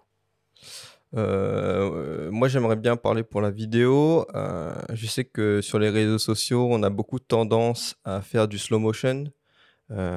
et donc là, le fait de pouvoir bénéficier du 120 fps en 4K et sans crop, euh, c'est un vrai atout puisque du coup on va pouvoir rajouter de beaux effets. Euh, il y a beaucoup euh, ce qu'on appelle des b-rolls, des, c'est des, des, séquences esthétiques où on va mettre en avant un produit et là on filme énormément en 4K 120 fps parce que du coup ça permet d'une part de faire des ralentis jusqu'à 4 à 5 fois mmh. en fonction voilà de, de la cadence d'image à laquelle on monte mais ça permet aussi de faire on va dire des plans beaucoup plus esthétique que si on laissait par exemple euh, tourner la caméra à une cadence, euh, je sais pas, 24 ou 25 euh, fps. Quoi. Ok. Et après, et après effectivement, bah, en photo, c'est voilà, le fait de, de ne rater aucune occasion, aucune opportunité lorsqu'on fait des, lorsqu'on photographie des sujets rapides. Quand tu dis FPS, on précise aux auditeurs que c'est image par seconde, c'est frame, per seconde Petite traduction. Exactement, les frames per second. Euh, Aurélie, le, Z8, il fait des vidéos en 8K 60p, RAW 12 bits en interne. Euh, c'est vraiment utile. Euh, c'est caractéristiques surdimensionnées alors la 8K Association recommande de tourner à haute cadence quand on fait de la 8K, donc le 60p fait complètement sens par rapport à ça, et de même aussi que le RAW 12 bits, puisque là on sait qu'on va chercher la qualité maximale. Euh, après, pour la partie production, moi j'ai eu à faire des documentaires en 8K euh, pour la pérennité des images, notamment euh, pour filmer des glaciers qu'on sait voués à disparaître. Mais aujourd'hui, le plus souvent, on fait de l'ultra HD, donc on appelle aussi de la 4K, voire encore de la HD pour la télé, à part, à part pour la télé japonaise. Donc c'est rare aujourd'hui qu'on produise un contenu en 8K. Par contre, le fait d'avoir un capteur 8K, c'est intéressant Déjà pour recadrer l'image, euh, c'est-à-dire que si on fait une vidéo en 4K et qu'on a tourné avec une image quatre fois plus grande, ben on peut avoir plusieurs euh, échelles de plans à partir d'une même image. Donc ça c'est intéressant, notamment quand on fait de l'interview. Et un autre intérêt, c'est d'avoir un capteur 8K pour faire de la vidéo 4K et bénéficier comme ça du suréchantillonnage étendu, c'est-à-dire qu'on utilise tous les pixels on a beaucoup plus de pixels pour créer ceux de notre image au final. Et de la même manière, le zoom haute résolution qui nous permet en fait de zoomer deux fois dans notre image de manière artificielle, mais sans perdre aucune qualité. Et ça, c'est quelque chose dont je me sers, moi, quand je suis sur une paroi, je vais pas aller changer d'objectif. Donc, si j'ai mon 24-120 et que j'aimerais aller faire un plan euh, beaucoup plus serré, ben, grâce au zoom haute résolution, je me retrouve avec un 24-240 qui est une optique qui n'existe pas, qui ouvre à 4 et, pour laquelle j'ai aucune perte de qualité. Donc ça, c'est vraiment un des, intérêts d'avoir un capteur 8K aujourd'hui. Par contre, tu parles de 8K, de documentaire, d'interview. Tu n'as jamais eu de cas de surchauffe euh, en filmant comme ça au long cours? Euh, j'ai eu des cas de surchauffe et c'est pour ça que je suis impatiente d'avoir la nouvelle carte CF Express, puisque le problème vient pas du boîtier, en fait, il vient des cartes euh, derrière. Et effectivement, quand on tourne dans des formats pareils, eh bien, euh, c'est toute la chaîne qui doit suivre, c'est-à-dire c'est les cartes qui sont capables d'enregistrer dans des tels débits. Ensuite, c'est les disques durs qui sont capables de lire des tels fichiers et les ordinateurs, évidemment, pour monter. Donc après, pour la partie montage, on peut utiliser les proxys qui sont des, des, versions allégées en fait des fichiers qui sont générés automatiquement dans le boîtier. Mais si on a une machine puissante, on n'a pas forcément besoin de faire appel à ça. Elle explique bien Aurélie quand même. Hein, Je suis formatrice aussi. Formatrice. faut, faut venir au salon de la photo. Hein. Euh, c'est assez impressionnant. Venez l'écouter au salon de la photo tous les matins. Euh, on continue. Roland, combien ça vaut un Nikon Z8 bah, Tu l'as dit tout à l'heure, 4599. Euh, Olivier, selon toi, qu'est-ce qui pourrait encore être amélioré sur le Z8 euh, d'un point de vue matériel ou logiciel? Non, alors d'un point de vue matériel, je vais être un peu joueur, mais j'aurais aimé avoir un boîtier encore plus compact. Euh, parce que moi qui travaille principalement, encore une fois, au gimbal, c'est vrai qu'après une journée de tournage, bah, ça commence quand même à, se faire sentir, d'autant plus que je travaille par exemple avec le 2470 qui n'est pas non plus euh, léger, le f2.8, Ouais. euh, je rappelle. Et après, euh, point de vue logiciel, euh, moi je trouve, euh, et ça j'avais déjà fait remonter à Nikon, que l'aide à l'affichage qui est disponible euh, lorsqu'on shoot en N-Log, il n'est pas assez précis. En fait, il va en quelque sorte surexposer. Enfin, on a l'impression que l'image, elle est surexposée alors que pas du tout. Ok. Donc, ça peut porter à confusion lorsqu'on utilise cette aide à, à l'affichage. Donc, moi, je préfère quand je shoot en N-Log ne pas l'utiliser. Mais ça, apparemment, c'est. Je sais pas. Ça, c'est potentiellement un truc qui peut se Ouais. corriger facilement euh, pour, euh, pour le coup. Et pour terminer, euh, Aurélie, au final, Z8, Z9 ou les deux, mon capitaine? Ah, les deux. J'aime tellement mon Z9. J'ai du mal à, à m'en séparer. Et après, c'est selon les jours, selon les, les utilisations. Quand on a besoin d'être léger et compact, le Z8 est parfait. Après, euh, pour affronter une tempête de neige, je l'ai pas encore testé, mais j'avoue que bon, je suis pas très inquiète par rapport à sa robustesse, mais je sais que le Z9 est vraiment exceptionnel euh, en termes euh, de, bah, de- d'étanchéité et de- d'autonomie. Et puis, euh, et puis, il y a encore des, pas mal de mes collègues vidéastes qui aiment bien les, caméras assez conséquentes, qui tiennent bien dans la main. Donc, euh, pour tous ces gens-là, le Z9 a encore de beaux jours. Ça marche. Merci beaucoup à tous les trois pour toutes ces explications.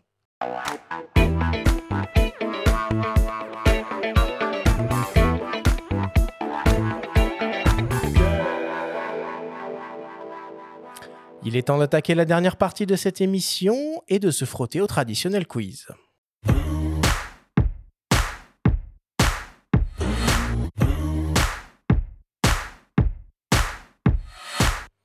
Le principe du quiz est très simple. Nous avons reçu des questions de la part de nos auditeurs qu'ils vous ont posées via notre compte Instagram en lien ou non avec le sujet de cette émission.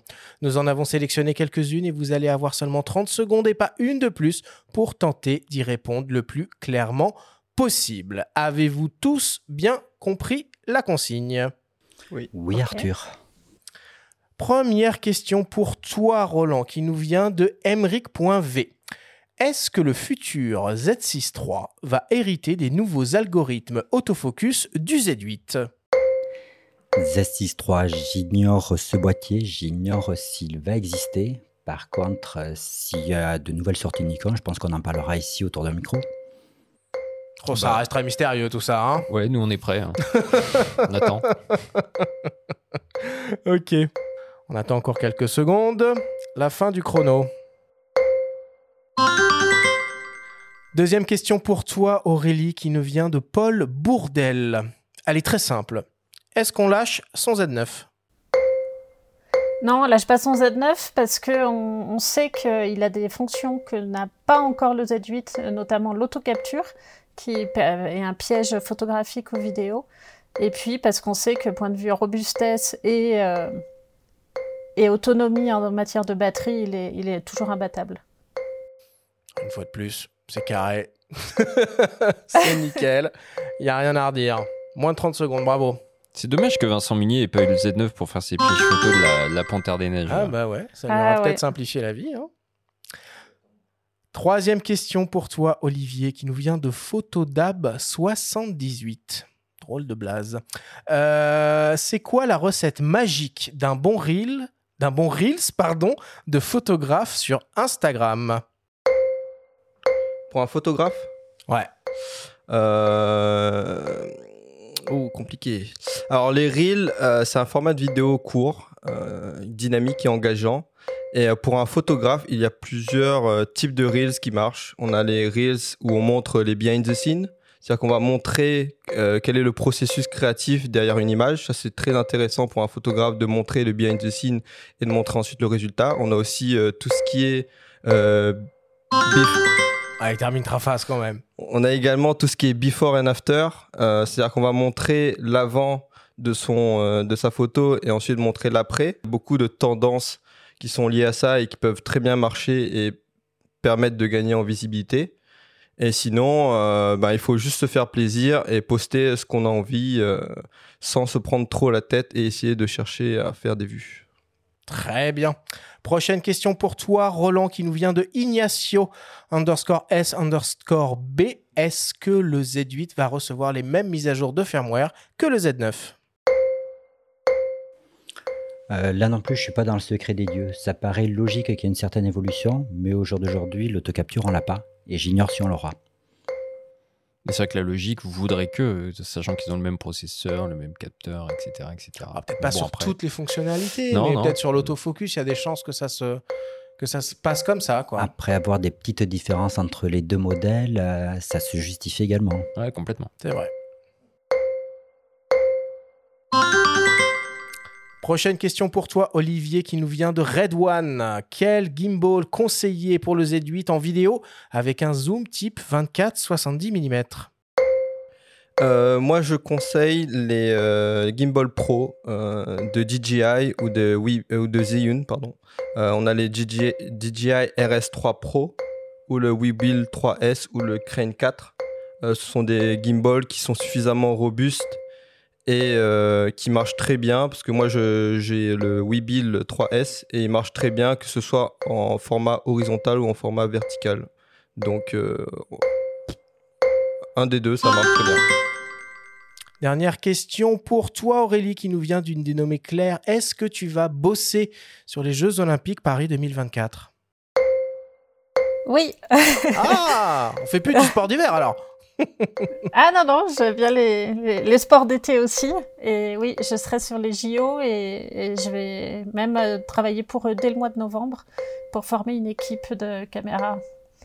Donc ça va être euh, un projet euh, intéressant encore une fois. Quel type d'épreuve tu vas, tu vas couvrir? Eh bien, un peu toutes du coup, puisque Ok. je vais superviser une, une équipe. La cérémonie d'ouverture aussi? Probablement. Et enfin, une dernière question pour toi, Roland, qui nous vient du petit Nicolas et qui euh, nous a fait la surprise bah, de nous envoyer un petit mémo audio. Salut Roland. Écoute, après toutes ces années chez Nikon, je me pose une question. Qu'est-ce qui te motive encore autant pour faire tout le boulot que tu fais aujourd'hui? J'aime pas la routine. Et chez Nikon, euh, ben, ça bouge tout le temps. On a plein de métiers différents qui sont complètement transversaux. Et derrière chacun des métiers, c'est des possibilités de rencontres. Et c'est un petit peu ça mon moteur. C'est l'imprévu, c'est la rencontre et c'est aller voir les autres. Merci Nicolas. Et tu sais très bien mener les interviews. euh, vous pouvez revoir euh, la rencontre avec Munier, Balesta, Balesta et et Pesquet. Sur YouTube, sur la chaîne de Nikon France. Ouais, qui était une très, très mal belle hein. aventure. Ouais, une très belle aventure. Et enfin, pour terminer, une question de mes soins, une question qui tue. Question que je pose évidemment à tous les trois. Quelles sont, selon vous, les évolutions à prévoir sur le futur Z8 II Waouh. C'est pas facile hein, quand t'as un boîtier qui a déjà tout ce que t'attends. J'avoue que. Puis je sais pas. il y a un boîtier pour lequel on n'a pas digéré la totalité des fonctions, parce qu'il y a certains sous-menus, certains raccourcis où je suis pas sûr de les avoir. Bah, clairement, par- pareil, pour un boîtier que j'utilise même pas à 30%, euh, je pense que là, j'ai pas encore pensé aux nouvelles fonctionnalités qui pourraient arriver. quoi. Ou la question pourrait presque être euh, quelles sont les fonctions que vous n'avez pas encore découvertes sur le Z8 En le remanipulant, je m'aperçois avec euh, bonheur qu'ils ont euh, remis les touches rétroéclairées. Ça, c'est vachement bien. C'est-à-dire que quand tu es dans l'obscurité, tu peux éclairer les touches à l'arrière. Ça, c'est c'est quand même cool. Je pense que pour répondre plus finement à la question, il faut s'interroger également sur toute l'évolution que l'on voit arriver, parce que l'intelligence artificielle change énormément de données, et c'est voir un petit peu comment ces nouvelles tendances vont arriver sur, sur nos boîtiers. Et on va conclure le quiz sur ces mots. Merci à tous.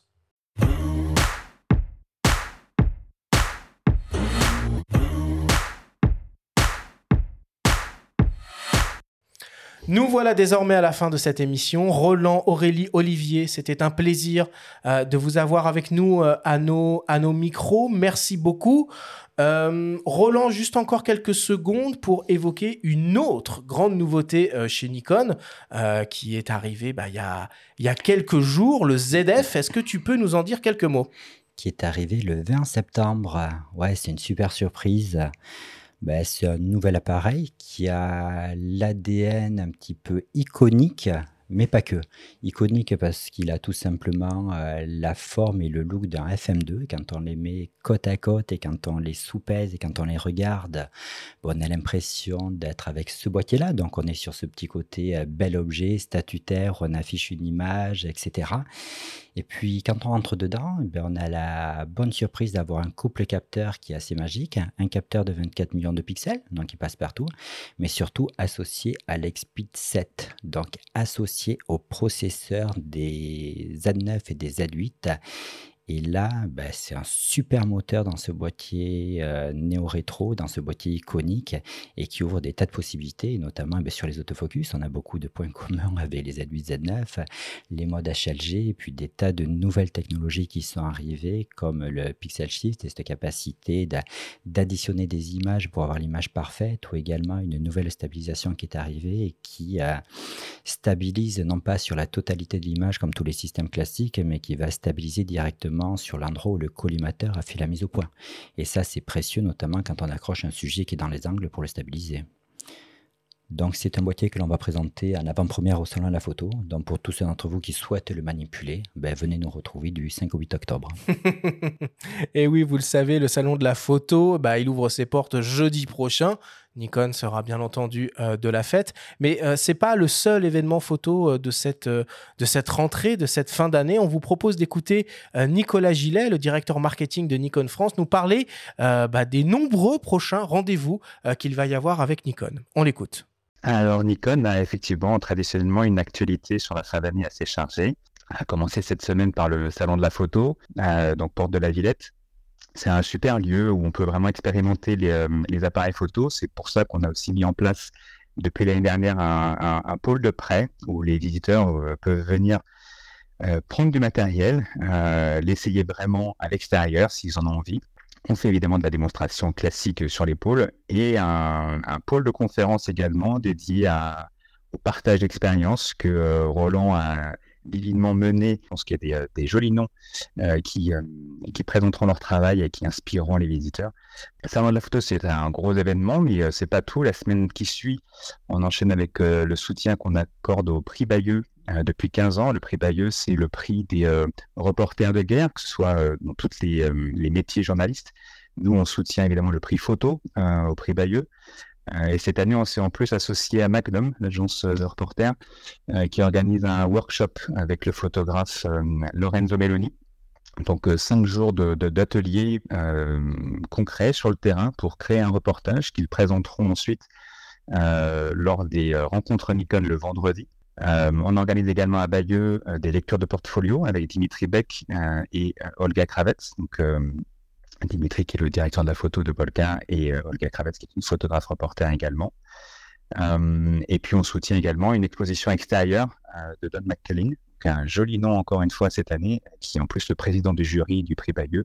Donc une belle édition en perspective à, Bayeux.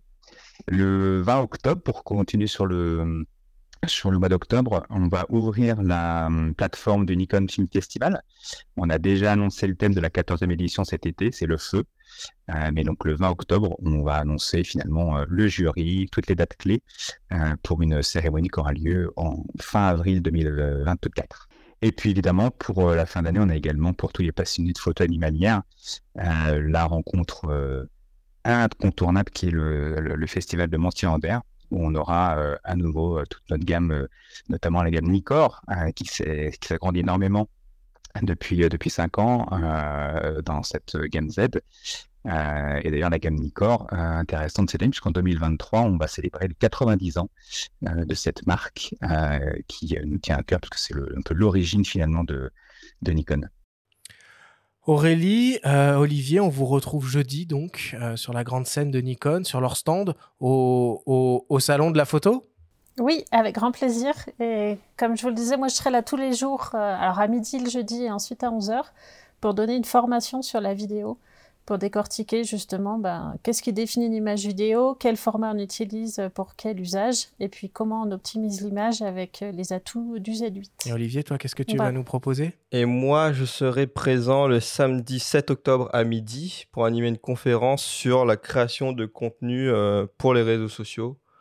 comment créer des contenus courts, modernes, dynamiques, engageantes. voilà. Et vous êtes une vingtaine à passer sur le post-conférence, à nous partager un petit peu votre savoir-faire. Et c'est vrai que l'on couvre de l'émission de la lumière jusqu'à l'exposition en galerie, parce qu'on a également des photographes qui nous parlent de photographie d'art, aussi bien qu'on a des portraitistes qui nous font des workshops, etc. Donc je vous invite à voir le programme directement sur le site du Salon de la Photo. Dans les événements, tout est en ligne, tous les horaires. Merci à tous. Voilà pour la première émission spéciale de la saison 7 du podcast dédiée au Nikon Z8. On vous donne rendez-vous dès jeudi prochain avec une grande émission au coin du feu. On reçoit le photographe Jean-Pierre Pagès et on va parler de son incroyable projet Gueule de rugby. Merci à tous de nous avoir écoutés. Faites attention à vous, prenez soin de vous et on se retrouve jeudi prochain dans vos oreilles ou dans les allées du salon de la photo.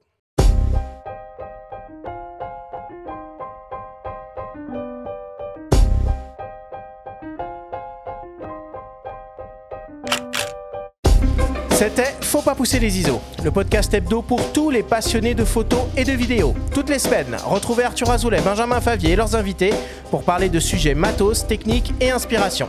Abonnez-vous à notre chaîne et retrouvez l'intégralité de nos émissions depuis toutes les plateformes comme Spotify, Apple Podcasts, Google Podcasts, Deezer, Amazon Music et YouTube.